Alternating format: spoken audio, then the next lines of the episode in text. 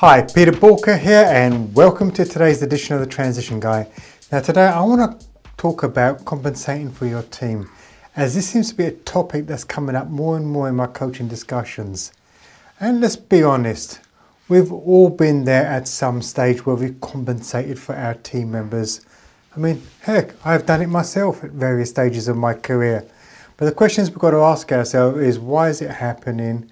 But more importantly, at what point does it become too much? So let's look at it from the point of view that we take it from a three question point of view. Number one, why is it happening?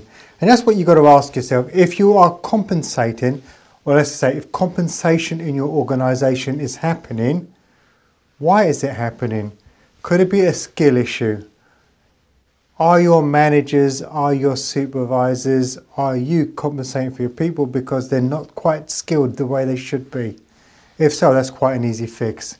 Could it be a management issue?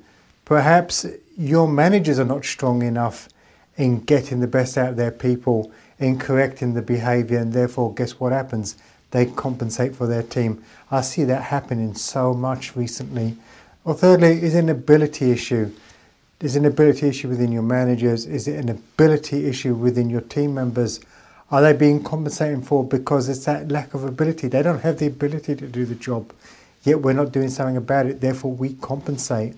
Or could it be something else? Could it be just bad habits that are formed? We've got used to compensating. Therefore, instead of sort of changing our habits, we just stay in the habits. Could it be the fact that we're lazy? Is there an element of laziness there? Where actually we're just tolerating it, we're accepting it because we're unwilling to put in the extra effort needed to stop compensating. Could it just be the easy option?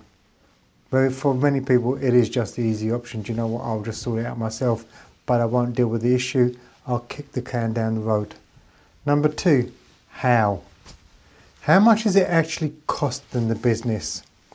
That's a question that people don't often ask. But the reality is, what happens when we compensate? When we compensate, either we end up doing the work ourselves, which means it's costing the business because we're not doing what we've been paid to do, or the other thing is, what we end up doing is hiring extra people. Okay, they're not doing the job, therefore we're going to hire people that can do the job as well. So instead of we, we bullshit ourselves as a capacity issue when it isn't a capacity issue, it's just we haven't dealt with it. So we just hire more people, which in turn costs the organisation a lot more money, right? And how long are we prepared to tolerate it for? That's the other question you've got to ask yourself. At which point does the straw break the camel's back? And that's something that you've got to look at. And normally the toleration has is normally linked to sort of financials. How long can you afford to tolerate it for? Then number three, what?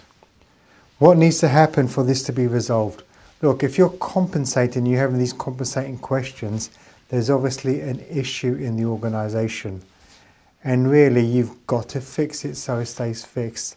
So the question is going to be, what do you need to do to fix it? And that's not necessarily an easy conversation to have. Because when we talk about fixing it, it may well be that we have to let some people go. We may have to discipline some people along the way. And these are things that many people feel uncomfortable with. But at the end of the day, compensation is normal. However, there is a point where it can no longer be tolerated, and you've got to work out for yourself what that point is. Now, if anything I've discussed today resonates with you, you want to discuss this in further detail, you may have a question, you can either head over to boolkah.com and get in touch, or you can put the question in the question section and I will get around to answering it to, for you. But more importantly, if you've had value out of today's episode, please share it with other people that you know will get value. Please like it, leave some comments, give me some feedback. And I thank you so much for tuning into today's episode. And finally, remember, failing to learn is learning to fail. Please stay safe.